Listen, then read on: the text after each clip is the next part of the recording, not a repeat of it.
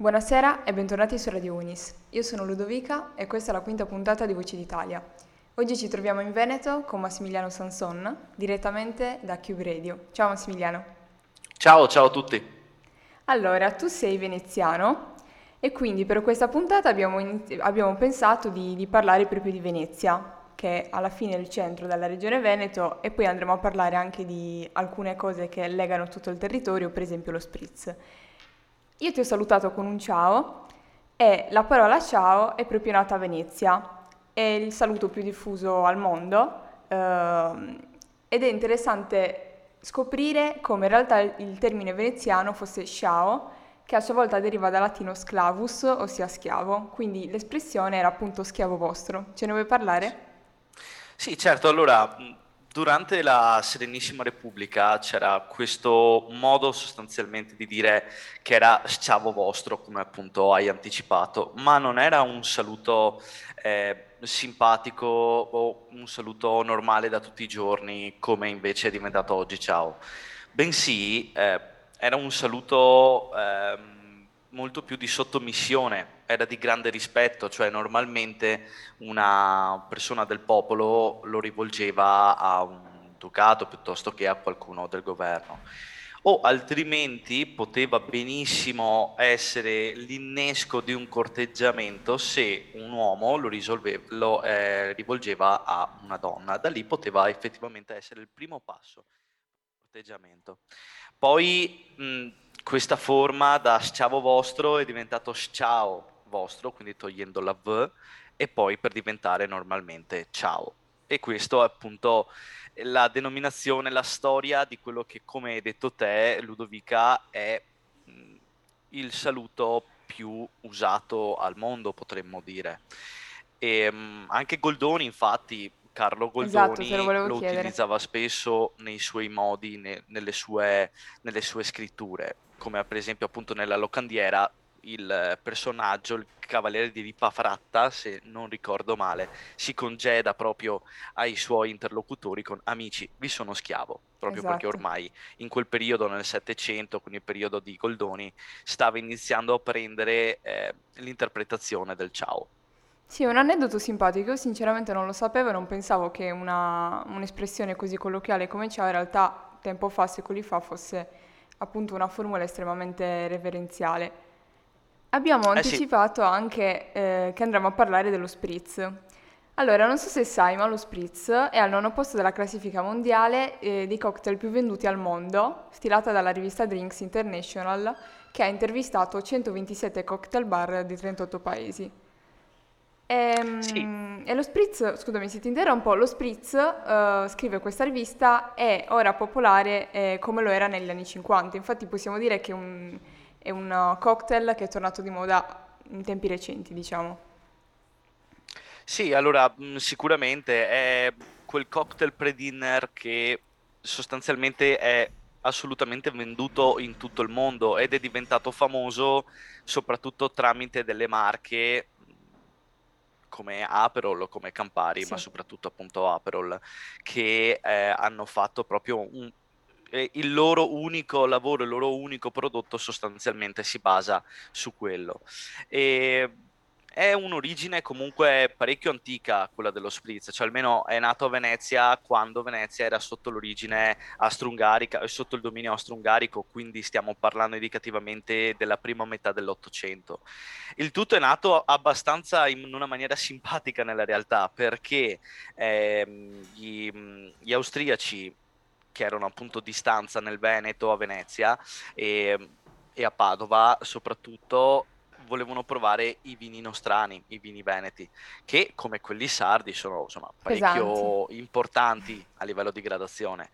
E siccome non riuscivano a, supporta- a sopportare mh, la gradazione dell'alcol, che cosa facevano? Andavano ad aggiungere quella che era o acqua gassata o della, sostanzialmente della soda. Da qui proprio spritz in tedesco è proprio, significa proprio spruzzare, ok? Quindi andare a spruzzare all'interno del vino chiedo scusa, all'interno del vino quello che è appunto l'acqua gassata o appunto la, la soda. E da là poi dagli anni, in realtà sì, dagli anni trenta quaranta eh, del secolo scorso in poi, ha iniziato ad intraprendere la sua scalata del mercato, potremmo chiamarla così, eh, partendo a diventare veramente famoso eh, tra Padova e Venezia, dove a Padova abbiamo l'Aperol, mentre a Venezia abbiamo la variante del Select, che sarebbe sostanzialmente l'Aperol, di, cioè il, lo spritz di Venezia per antonomasia. Con il bitter prodotto dai fratelli Pilla?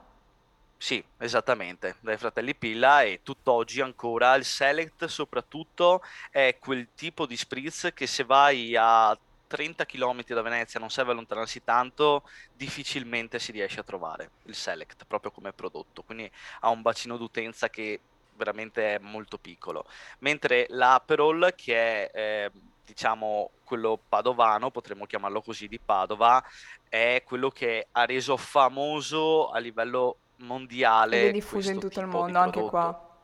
Eh, ti volevo chiedere, poi ho scoperto tra l'altro che ogni città in realtà del Triveneto rivendica piccole differenze, piccole e grandi differenze, se vogliamo dire così, nella, nella ricetta.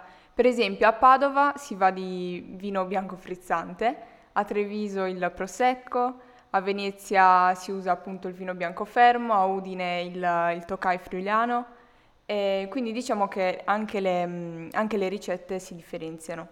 Sì, sì.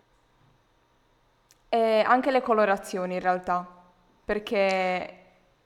Sì, beh, le colorazioni, perché hai il Select che comunque è rosso, un bel rosso intenso, come il Campari, che però è quella variante milanese, il Campari, che tende ad essere un rosso un pochettino più, eh, più scuro rispetto al Select. Hai invece l'Aperol, che è un bellissimo arancione, e quindi è proprio il colore iconico dello spritz.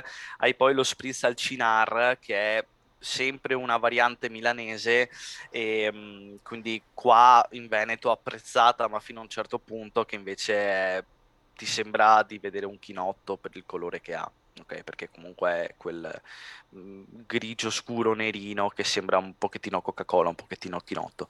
Quindi sì, dipende tantissimo. Poi, per come dicevi te, per i vini, di, essendo comunque il Triveneto un uh, luogo pieno e abbondan- abbondantissimo di varietà di vini, chiaramente quello che ho in casa nella realtà era quella, eh, uso in casa intendo come località geografica, quindi sì, sì. Treviso famosa per eh, tutte le sue cantine del Valdobbiadene, del Prosecco, e quindi utilizzava quello. Qua a Venezia si è sempre usato di più bere il vino fermo più che eh, le bollicine, quindi sì, effettivamente si usava quello.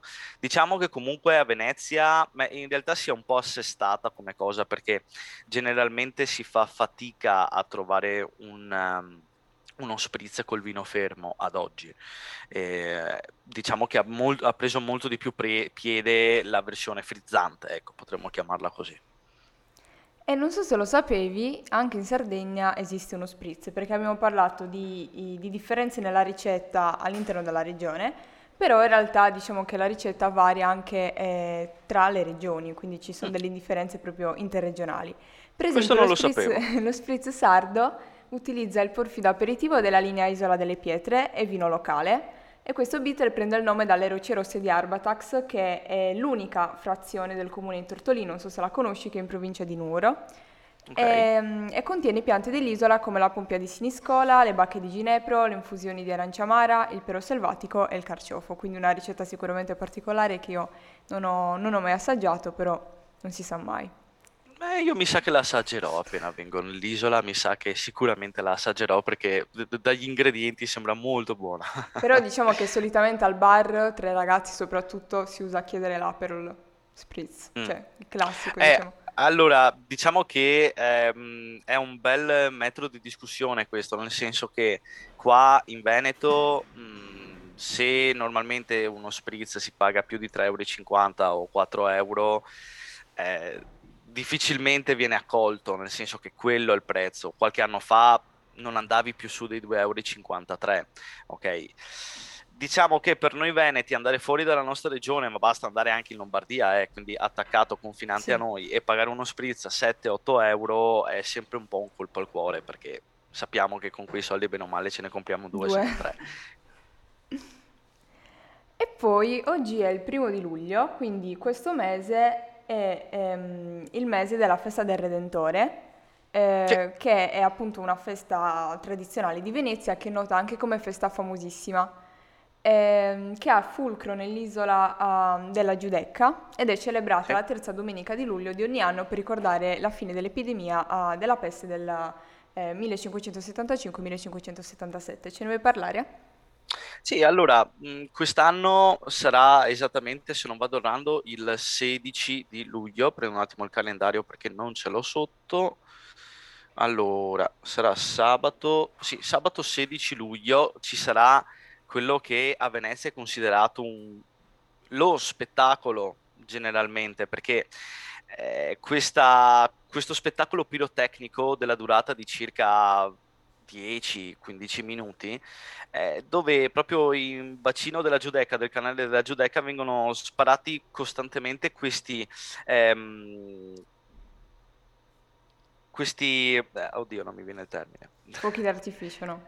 Eccoli là, questi okay. fuochi d'artificio, ok, avevo un attimo un misunderstanding, questi fuochi d'artificio eh, per uno spettacolo veramente eh, molto emozionante, e chi ha la possibilità di poterlo vedere, per carità, eh, lo si vede anche a chilometri di distanza, eh, perché fino a dieci chilometri lo si vede di distanza, dieci quindici, tuttavia mh, se dovesse capitare a qualcuno che sta ascoltando di poterlo vivere proprio a cento metri da dove c'è la barca dei fuochi d'artificio, eh, il giorno dopo si risveglia con le orecchie che fischiano, ma ne vale assolutamente la, la pena. pena. Lo consigli?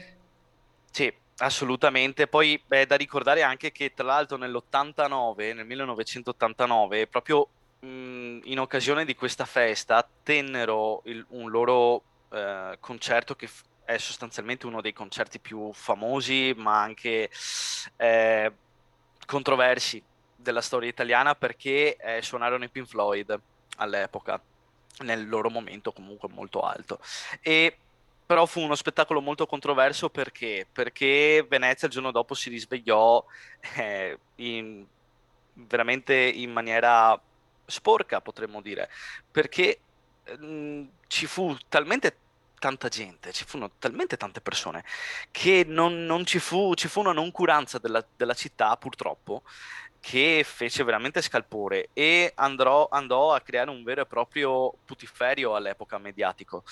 E, però, insomma, tornando un attimo a noi, perché si chiama Redentore? Perché è preso da quella che è la chiesa proprio del Redentore, che come hai detto te è alla Giudecca, fermata proprio Redentore, se dovessi interessare.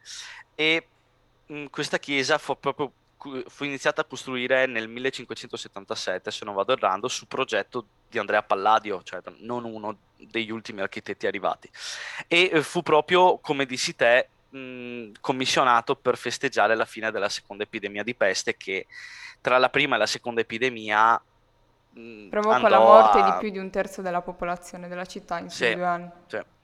Esattamente, cioè fu una, una batosta bella grossa per la città, e quindi per festeggiare la conclusione di questa il, il Doge e il governo della Serenissima decisero, dato che i fondi non mancavano, di andare a costruire questa chiesa che è veramente enorme, grandissima, e, e da lì appunto la festa del Redentore, che, che a distanza la... di quasi settecento anni, no, cinquecento anni, ci portiamo ancora dietro. Che poi la, la, peste fin- la pestilenza finì intorno a luglio del millecinquecentosettantasette e, come detto tu, si decise di festeggiare con decorrenza annuale la liberazione con l'allestimento di un punto votivo, però diciamo che la celebrazione diventa tradizione ancora attiva dopo quasi cinque secoli.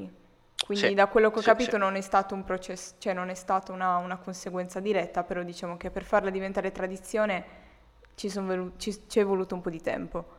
Sì, sì, assolutamente, è una di quelle poche tradizioni veneziane che ancora adesso mh, tiene, tiene banco, potremmo dire, ok? In maniera anche piuttosto importante, perché comunque luglio insieme ad agosto sono i mesi in cui bene o male Venezia si riempie di turismo, e però molti turisti generalmente vengono anche in questi giorni, quindi metà generalmente ehm, luglio, proprio per assistere a questo spettacolo. Ascolta, io non sono mai stata a Venezia, però sicuramente ho visto oh, foto mh, sullo sfondo, diciamo, della, eh, del Ponte dei Sospiri, ehm, che non è lontano da Piazza San Marco. Eh, è per molti, diciamo, il, il Ponte degli Innamorati, però in realtà eh, ho scoperto che in origine era una rampa d'accesso oh, dalle sale dei magistrati al Palazzo delle Prigioni, quindi dove venivano trasportati i detenuti appena giudicati e condannati, che quindi erano pronti per, eh, per, per la pena di morte, in sostanza. E proprio da questo deriva il, l'espressione e il, il nome, appunto, Ponte dei Sospiri, perché indica proprio l'ultimo sospiro prima, prima di morire. Allora, se posso correggerti, una piccola correzione. Allora, Ponte dei Sospiri eh, non perché era una mh, pena di morte vera e propria, ma perché era una pena detentiva a vita, cioè okay, chi d- passava dal palazzo principale alle prigioni doveva passare, come giustamente hai detto te, per, questa, per questo ponte. Ma eh, le, mh, molto spesso questo tipo di eh, prigionia erano prigionie che andavano proprio a vita, dei veri e propri ergastoli potremmo definirli oggi, ok? E quindi il sospiro è dovuto al fatto che per l'ultima volta tu vedrai l'esterno, okay, ma non perché vai effettivamente a morire per la pena di morte, ma perché resti in vita, che è peggio probabilmente, resti in vita ma senza poter vedere la eh, più l'esterno. E dal Ponte dei Sospiri si vede quella che è l'isola di San Giorgio Maggiore, che è un'isola molto iconica anche quella, che dà proprio sul bacino di San Marco, e, e molti dicono che, essendo bene o male la maggior parte dei mh, eh, dei carcerati veneziani, fosse per loro un colpo maggiore, perché non non avrebbero più potuto vedere quello che è il bacino di San Marco, quindi Venezia. Io personalmente preferirei restare in vita nonostante, nonostante la, la galera, però comunque... Eh sì, beh, oddio, certo, non si sa mai, sai, può, può sempre cambiare la cosa, però diciamo che eh, la legge e mh, la giurisprudenza, potremmo chiamarla veneziana, era molto rigida, cioè una volta che tu dovevi stare in carcere a vita, stavi in carcere a vita, non esisteva altro. A questo proposito, okay, ci vuoi parlare... Non lo so, è un, è un discorso ben più lungo e morale. Assolutamente. Ci vuoi parlare a questo proposito della Serenissima Repubblica di San Marco? Che, guarda, allora, la Serenissima Repubblica di San Marco mh, parte in realtà con sostanzialmente la fondazione di Venezia. In realtà noi abbiamo festeggiato i milleseicento anni della fondazione di Venezia il venticinque marzo del quattrocentoventuno, anche se l'imputazione di questa data è spesso discussa e discutibile, perché c'è chi addirittura dice che Attila, cioè ai tempi di Attila, arrivò a a Venezia. Infatti c'è un'isola di Venezia, si chiama Torcello, che è famosa proprio mh, oltre che per la sua chiesa, perché contiene il mosaico più grande eh, d'Europa, se non vado errando, e, mh, ma ha proprio il trono di Attila, cioè proprio là presente il trono di Attila, quindi mh, leggenda vuole che effettivamente il primo ad andare ad abitare le moltissime isole veneziane eh, fosse proprio Attila. Comunque il regno di Venezia, mh, la Serenissima fu un regno che ebbe un'importanza militare e strategica inaudita, cioè nel loro periodo, massima, eh, eh, nel loro periodo di massima espansione a livello territoriale qua italiano arrivarono fino a Bergamo, mh, comprendendo anche Rimini, quindi, e fino all'Istria e alla Dalmazia, quindi veramente un grossissimo impero all'interno eh, della penisola italiana. Poi però in realtà a livello internazionale, potremmo dire, eh, andò a conquistare tutta quella che è la parte del mare Adriatico eh, dall'altra parte da noi, diciamo così, quindi tutta la Croazia e il Peloponneso, Creta, Cipro, gran parte delle isole greche, tantissime isole greche, e tutto appunto il Mediterraneo orientale, potremmo dire. E perché questo? Per avere sostanzialmente una spola, per avere, e come aveva, il monopolio del commercio con l'Oriente.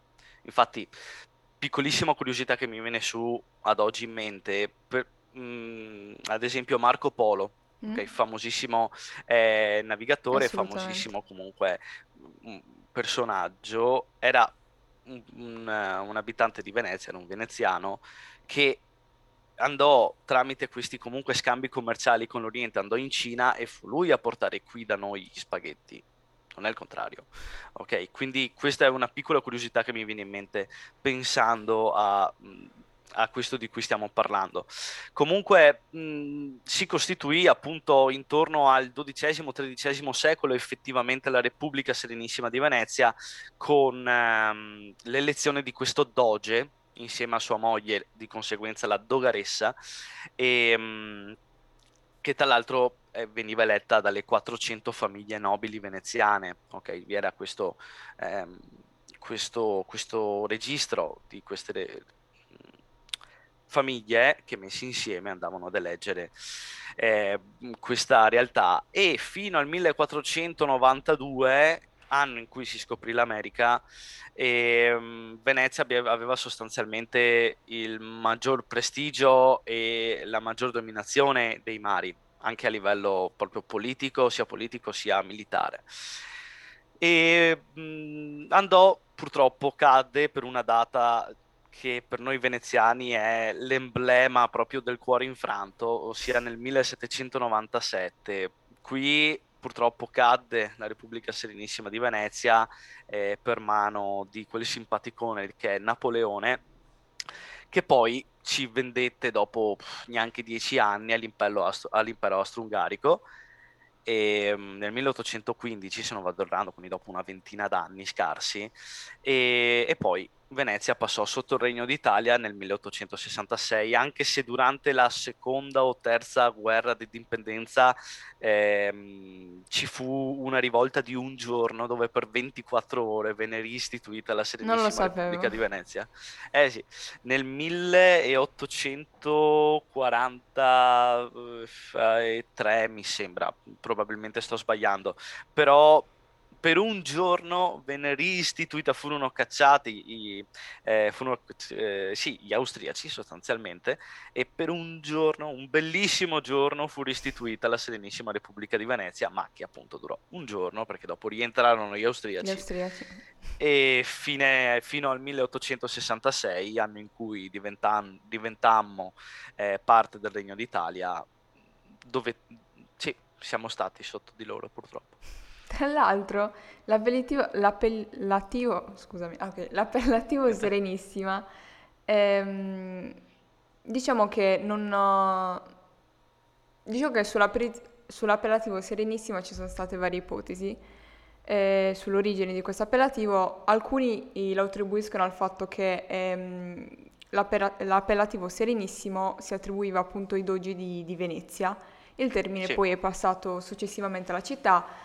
Altri e al fatto che Serenissimo fosse anche il titolo dei reggenti di Bisanzio, da cui Venezia è dipesa, come stavi dicendo tu, formalmente fino al millequattrocentocinquantatré, eh, data in cui Bisanzio è definitivamente caduta, e nonostante questo il titolo poi sia rimasto alla città. E, e infine chi attribuisce questo titolo alla solidità della Repubblica che, grazie alla, alla mh, prosperità, grazie alla, all'oligarchia mh, liberale e solida che la governava, rimase forte e serena fino al millesettecento, anche nonostante le, l'espansione turca e la scoperta dell'America.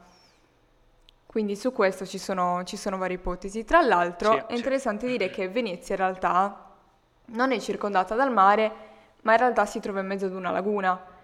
Eh, sì, e la differenza sì. è che, in poche parole, c'è un bacino di acque basse che sono separate dal mare da sottili strisce di terra, e la laguna si svuota e si riempie di acqua nuova due volte al giorno, sì. attraverso le bocche di, attraverso le tre bocche di porto, quindi in un mese entra ed esce sessanta volte e in un anno addirittura settecentotrenta.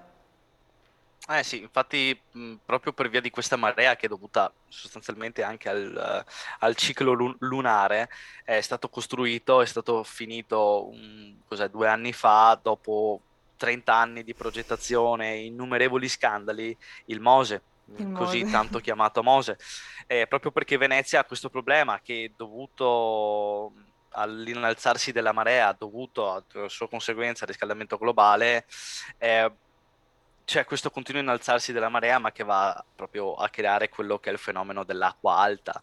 E allora spesso il fenomeno dell'acqua alta, finché si ferma a centodieci centimetri, quando la normalità normalmente è sui novanta, eh, qualche zona di Venezia viene intaccata ma senza nessun tipo di problema. Però eh, cinque anni fa c'è stato il, quel fenomeno naturale che viene chiamata proprio eh, acqua granda, che andò a toccare, se non vado errando, i cento centosessanta centimetri, se non di più, adesso vado a memoria, che eh, invase completamente tutta Venezia. Ma si vedevano delle immagini, si vedevano delle foto di battelli, quelli che portano le persone, gli autobus marini potremmo chiamarli, i battelli sopra le fondamenta, quindi sopra le eh, sopra le vie pedonali, le calli, sì. Ok, eh, quando che normalmente il loro posto chiaramente è in acqua, cioè quindi proprio mh, è stato un evento veramente terribile, da cui Venezia tra l'altro si sta ancora riprendendo.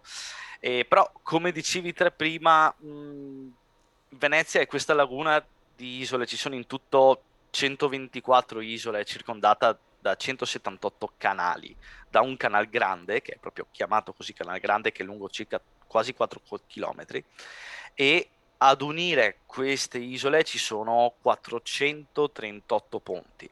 Ok, quindi diciamo che Venezia è proprio un insieme di isole, ma allo stesso tempo ovviamente di architettura. Cioè normalmente si pensa che Venezia sia un'unica isola, un blocco unico, sì, esatto. In realtà sono tantissime isole tra di loro, per un totale di seicentotrentuno ettari.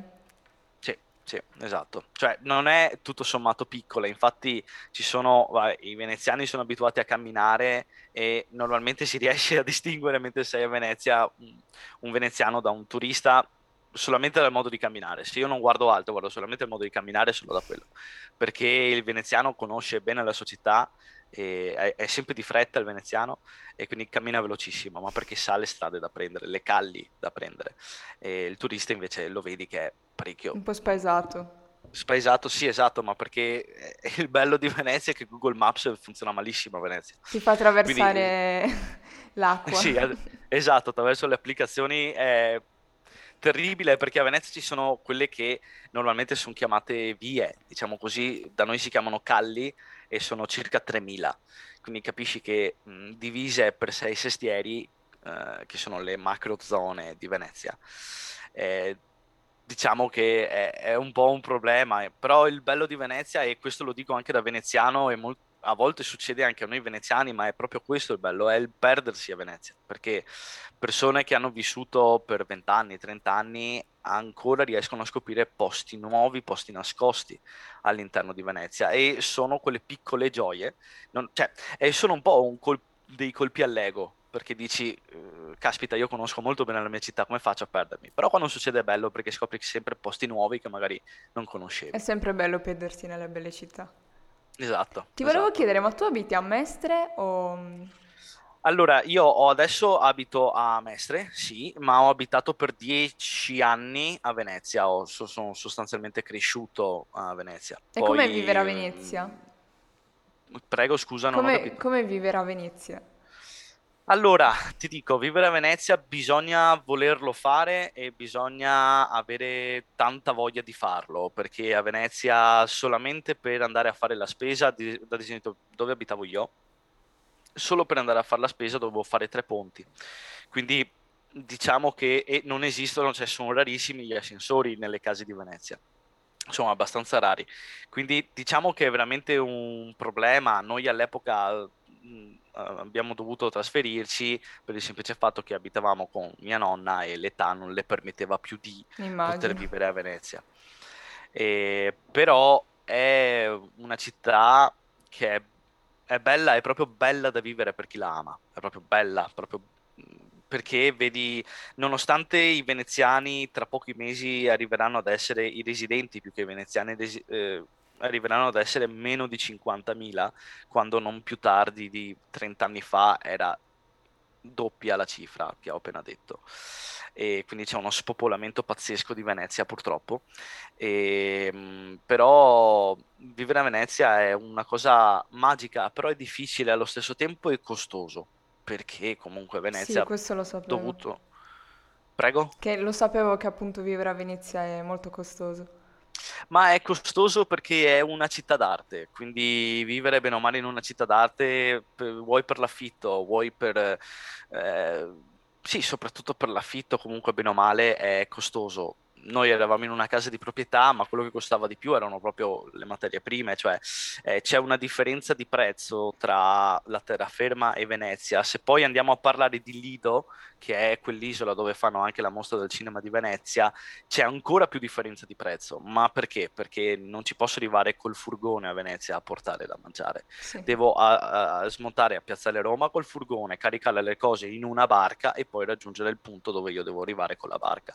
Quindi proprio è un discorso proprio logistico sostanzialmente, ok? Però se si ha l'opportunità e se si ha voglia è una cosa che ti fa vivere bene, perché ci sono comunque tutti i servizi del mondo, cioè ogni, ogni veramente ci sono tantissimi supermercati, ci sono tante cose da fare. Eh, adesso fu- negli ultimi anni fortunatamente eh, i giovani si stanno spostando molto di più a Venezia, quindi comunque anche durante la fine set- il fine settimana c'è molta più vita di prima. Mm. Eh, chiaramente il vivere con questa entità separata chiamata turismo di massa, ecco, quello è molto complicato, perché non vengono date le giuste... Ehm, E i, i, i giusti, mh, come si può dire, eh, no preferenze, eh, le giuste, oddio non mi diritti. Viene in mente la parola, eh, non diritti, eh, pe, pe, pe, pe, pe. Chiamiamole preferenze, mh, però diciamo che molto spesso il veneziano è accomunato, cioè è allo stesso livello del turista, okay. A parte su Capisco poche cose, okay. E cosa che non è, non è proprio il massimo per il veneziano che vive la città, per il turista che invece, come i turisti, proprio quelli a cui noi veneziani vogliamo molto bene, che vengono in giornata, punto e stop. Capisco cosa intendi. Purtroppo è un grosso problema, infatti dal prossimo anno ci sarà questo, la comuni- eh, il comune ha deciso di installare questi tornelli per poter entrare a Venezia, quindi si entrerà sostanzialmente a numero chiuso, a parte chiaramente i residenti, I residenti. nel comune e nella provincia. E ci sarà questo sistema di questa applicazione, questa applicazione dove io potrò, io turista intendo, potrò prenotare il posto. È una cosa molto discussa, ha i suoi pro e i suoi contro, perché riesco a controllare il flusso di, turista, di turismo, ma allo stesso tempo le realtà, i ristoranti, i musei, insomma, eh, realtà che vivono sostanzialmente col flusso turistico, chiaramente corrono il rischio piuttosto reale di avere meno lavoro. Questo è un e... problema, assolutamente.